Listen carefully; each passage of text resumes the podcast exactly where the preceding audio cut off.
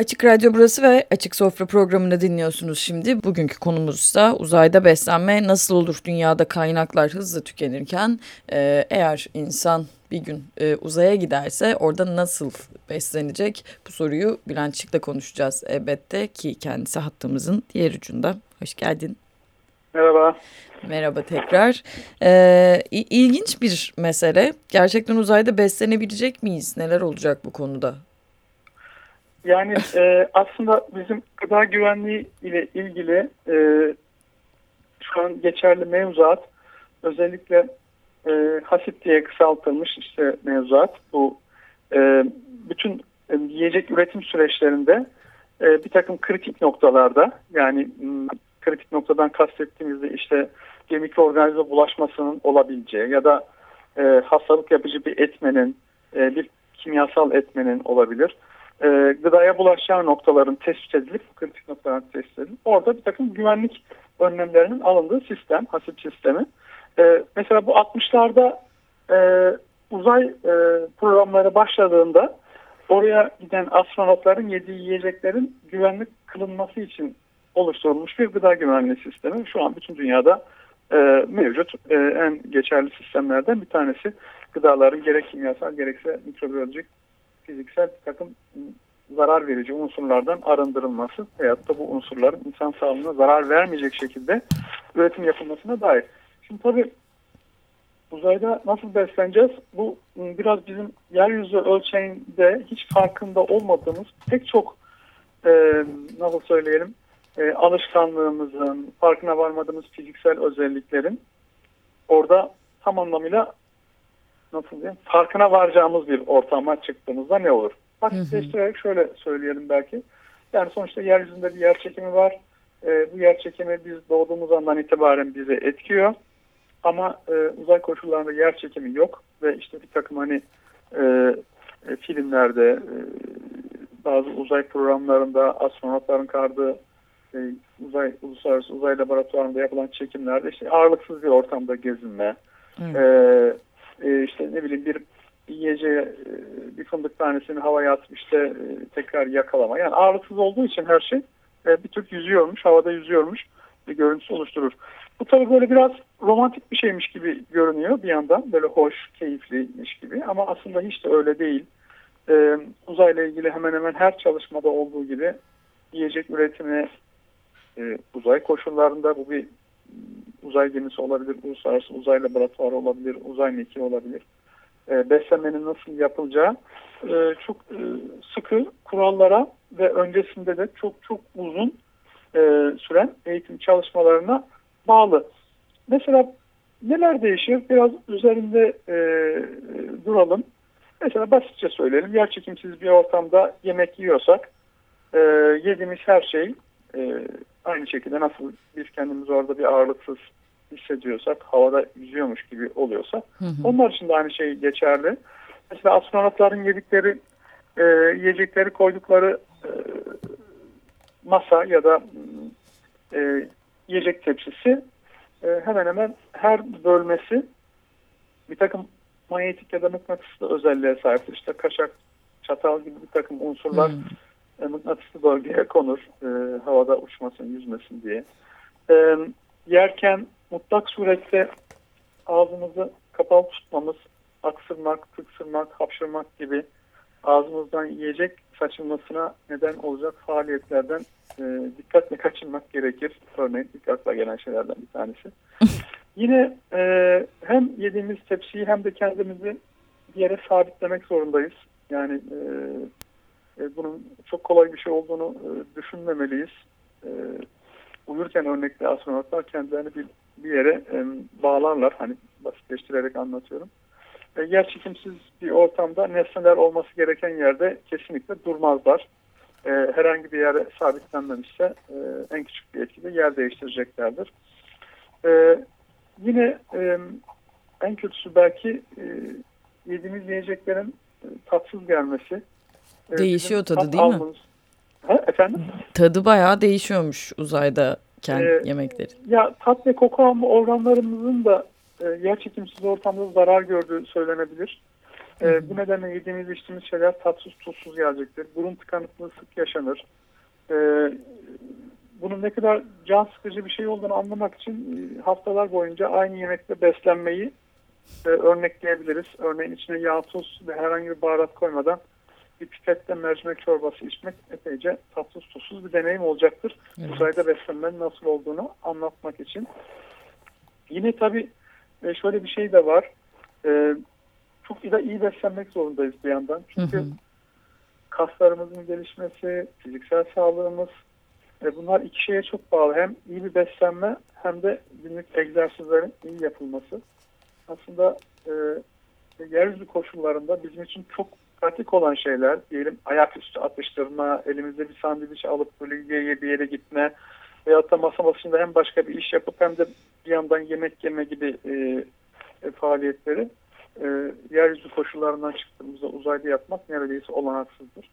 Orada evet. şöyle söylemek yaptığımız e, hemen hemen her şeyi büyük bir titizlik ve dikkatle yapmak zorundayız. Ve e, e beslenme de bunlardan e, bir tanesi. Aklıma ilk gelen şeyler bunlar. Hı hı. E, bir de tabii e, başka bir mesele var. Daha e, kritik bir mesele ve üzerinde çok fazla akademik, e, teknik çalışmanın e, yapıldığı bir mesele. Acaba e, biz e, uzayda yiyecek yetiştirebilecek miyiz? Bu, bu önemli. Çünkü e, biraz popüler kültürün de etkisiyle e, eninde sonunda işte yeryüzünden çıkıp başka gezegenlere e, gidebileceğimizi, e, aylar, yıllar süren e, e, uzay yolculuklarına e, çıkabileceğimizi düşünüyoruz. Tabii e, yani bu tip seyahatlerde e, yanımızda tonlarca yiyecek götürmek çok olanaksız bir şey. Neden olanaksız olduğunu da şöyle düşünelim. E, yani uzay uçuşları yapmak, uzay mekiklerini düşünün mesela küçük bir kabindir aslında. E, biri bir uçak boyutunda bile değildir uzay mekikleri. Evet. E, ortalama bir uzay uçuşu yaklaşık 3000 ton civarında sıvı yakıt gerektirir. Yani 3000 ton deyince böyle bir şey ifade etmez ama yani ortalama büyüklükte 3000 tane arabadan söz ediyoruz. Hmm. Ee, bunları düşündüğüm zaman çok muazzam bir e, büyüklük.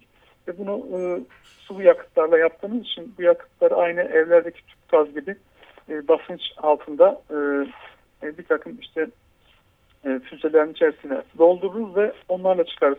İlave her ağırlık ek yakıt demektir. Bu çok kritik.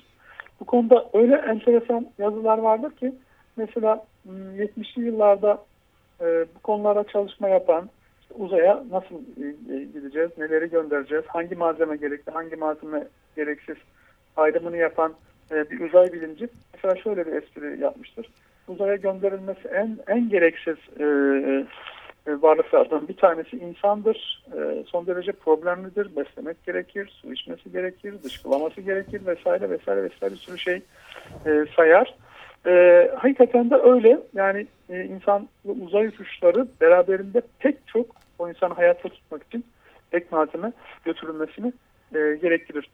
bu işin bir yönü. Dolayısıyla bu çok maliyetli bir şey olduğu için uzayda acaba yiyecek yetiştirebilir miyiz? Bununla ilgili e, çeşitli çalışmalar var. E, yapılan çalışmalar bu konuda çok başarılı değil. E, mesela yakın zamanlarda marul yetiştirme ile ilgili hı hı. E, uzay laboratuvarında yapılmış çalışmalar var.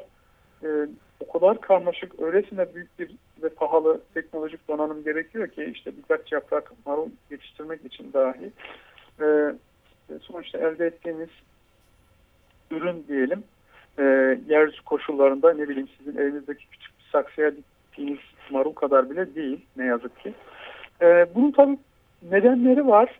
Biz e, yani insan dışında yeryüzündeki yiyecek diye nitelediğimiz e, diğer bütün her şeyi yenebilir, e, içilebilir olan şeylerden söz ediyor. Yani canlı birer nesne olarak e, değil, canlı bir şey olarak değil de işte tükettiğimiz nesneler, cansız varlıklar olarak e, görme eğilimindeyiz. Oysa nasıl e, yani insan için e, dünya koşulları e, hayatta kalması, varlığını idame ettirmesi, sürdürmesi için e, hiç farkında bile olmadığımız pek çok kritik fiziksel e, imkan sunuyorsa bu atmosfer bileşimi olabilir, işte suyun dolaşımı, e, belli bir sıcaklık şartları vesaire vesaire pek çok şey e, konuşmak mümkün. Bir de tabii farkında olmadığımız unsurlar, yer çekimi gibi. Yer çekimi deyip geçmeyelim. Mesela kaslarımızın e, belli bir fiziksel sağlamlığa sahip olması bile e, anne karnından itibaren yer çekimi kuvvetine maruz kalmamızda çok ilintili. Bu hmm. hiç farkında olmadan e, sürekli ağırlık taşıdığımızı düşünelim. Tabii kaslarımız bu ağırlığa sürekli uyum sağlayacağı için biz bunun ancak yokluğunda ne olduğunu fark edebiliyoruz. Mesela 6 ay gibi e, uzun sürede uluslararası uzay istasyonlarında kalan e, astronotların kas kütlelerinin %35 ile 40'ını kaybettikleri, kaybettiğine ilişkin e, tespitler var. Ve döndükten sonra bu insanlar aylar boyunca süren fizik tedavi ve rehabilitasyon e, almak zorundalar. Yani tedavi olmak zorundalar ki tekrar eski hallerine dönebilmek için. Dolayısıyla Aslında bu şey saydığın da çok e, basına yansımayan tarafı yani hani uzaya gidildiği gelindi ve başarı hikayeleri genellikle anlatılan ve bunun üzerinde şekilleniyor bu çerçeve.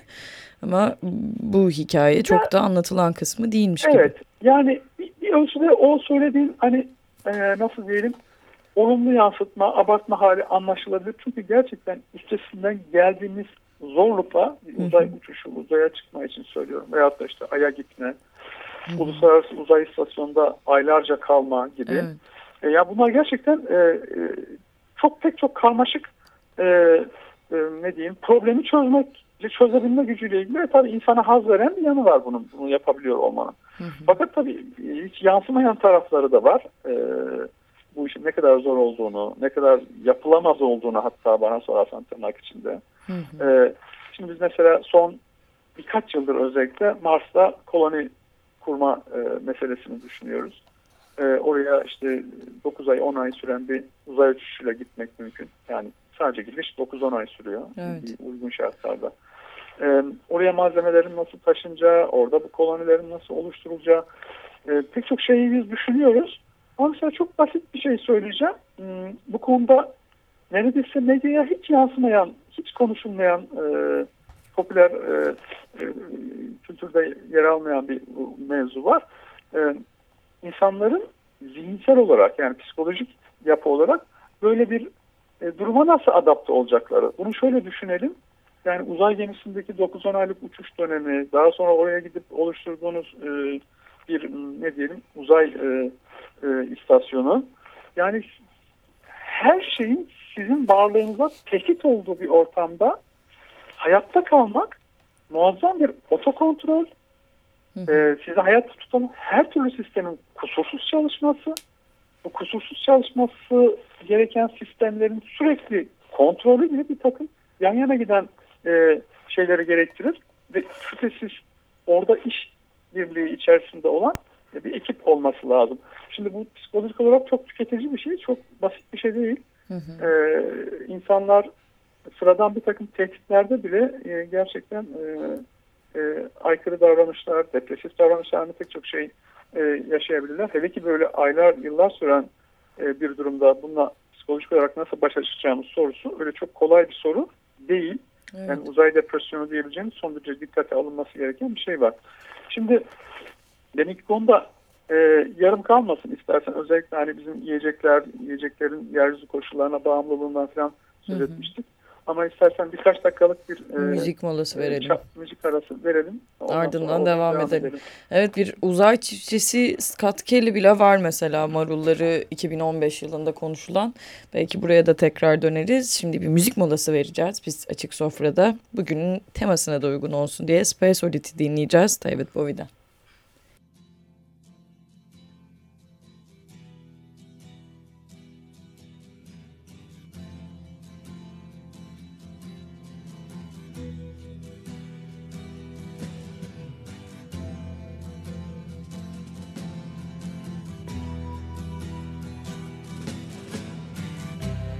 Ground control to Major Tom. Ground control to Major Tom. Take your protein pills and put your helmet on. Ground control to Major Tom. Commencing countdown engines on. Three, two, check ignition, and may God's love be with you.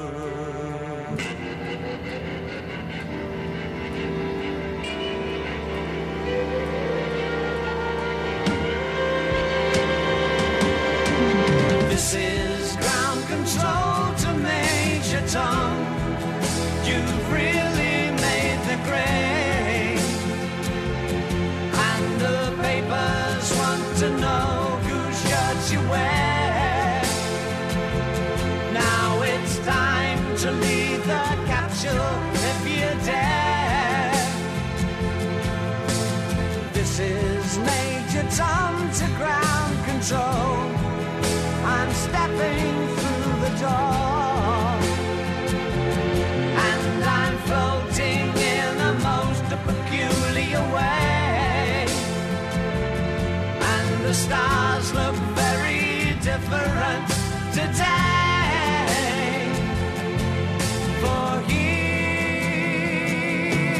am I sitting in a tin can.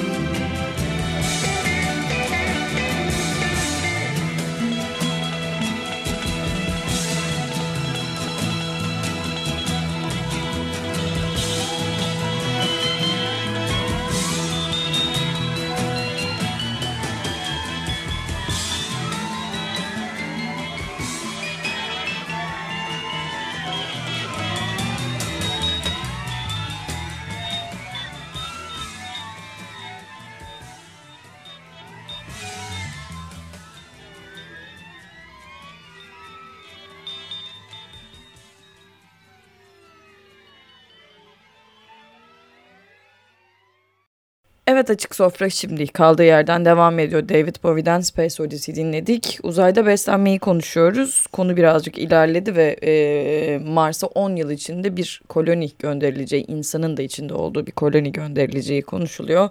Bütün bunlar olurken de bir ekosistem deneyi, bir e, biyosfer deneyi yapıldı. Biraz anlatır mısın bize Bülent Hocam nasıl oldu Evet. bu deneyler? Şimdi tabii e, uzayda yaşamaya başka bir gezegende kolonize olma muazzam güçlükler barındırıyor. Yani her unsuru kontrol etmek zorunda olduğumuzu söylemiştim.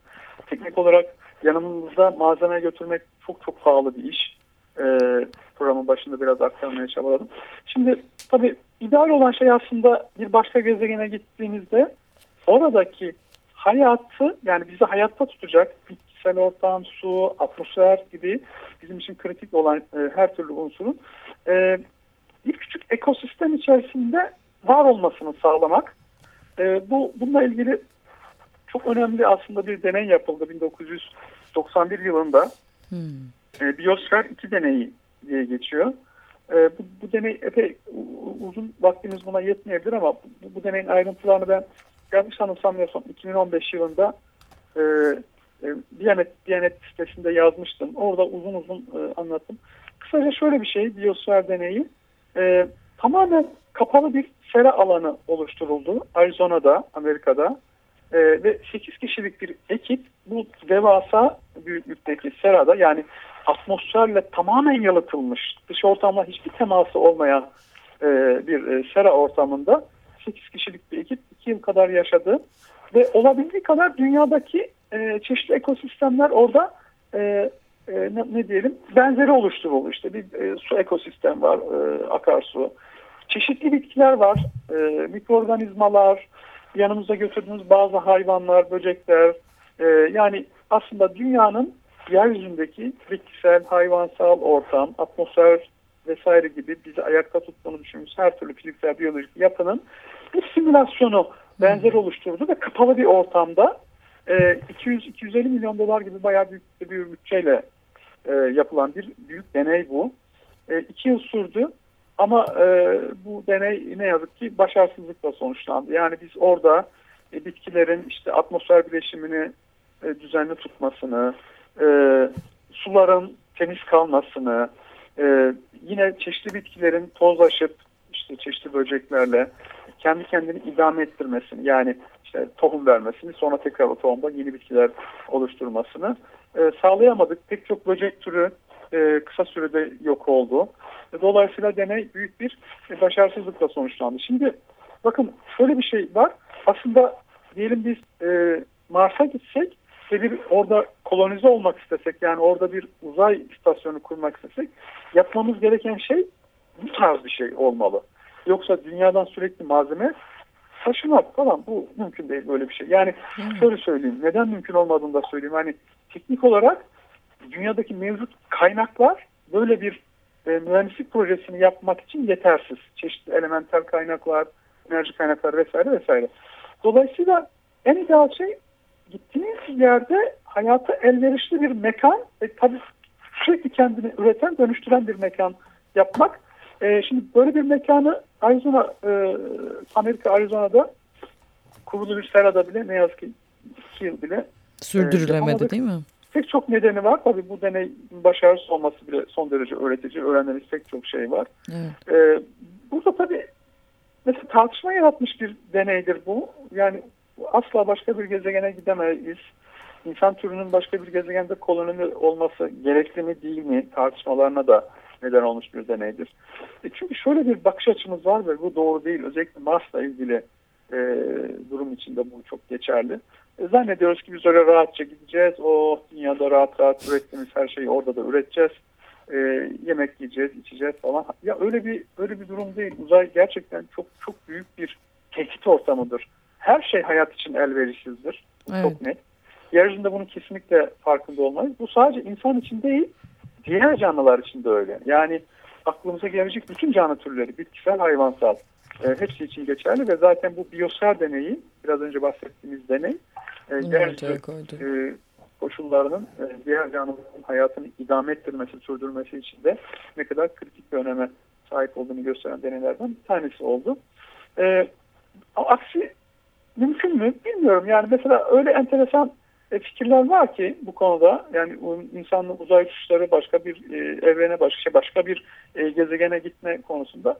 E, mesela Nicholas Frantozos diye bir fizikçi Hı hı. e, insanları değil de e, yapay zekaları başka gezegenlere göndermenin yapılabilecek en makul çözüm olduğunu, dolayısıyla bütün enerjimizi yapay zeka araştırmalarına Hmm. ayırmamız gerektiğini söylüyor. Çünkü bir makinayı e, tam yani makine insana kıyasla ne yıpranır e, ne de başka bir şey. E, ömrü epeyce uzundur. Evet belki sadece bir keşif için hatta.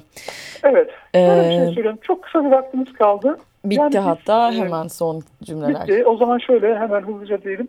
Ee, gözümüzü uzaya dikmektense içinde olduğumuz yeryüzüne bakmak, buradaki hayatı neden elverişsiz kıldığımız üzerinde düşünmek çok daha çok daha önem taşıyor. Bir Evet. noktalayalım. Evet çok teşekkür ederiz. Biz bugün burada Teşekkür ederim. uzayda beslenmeden.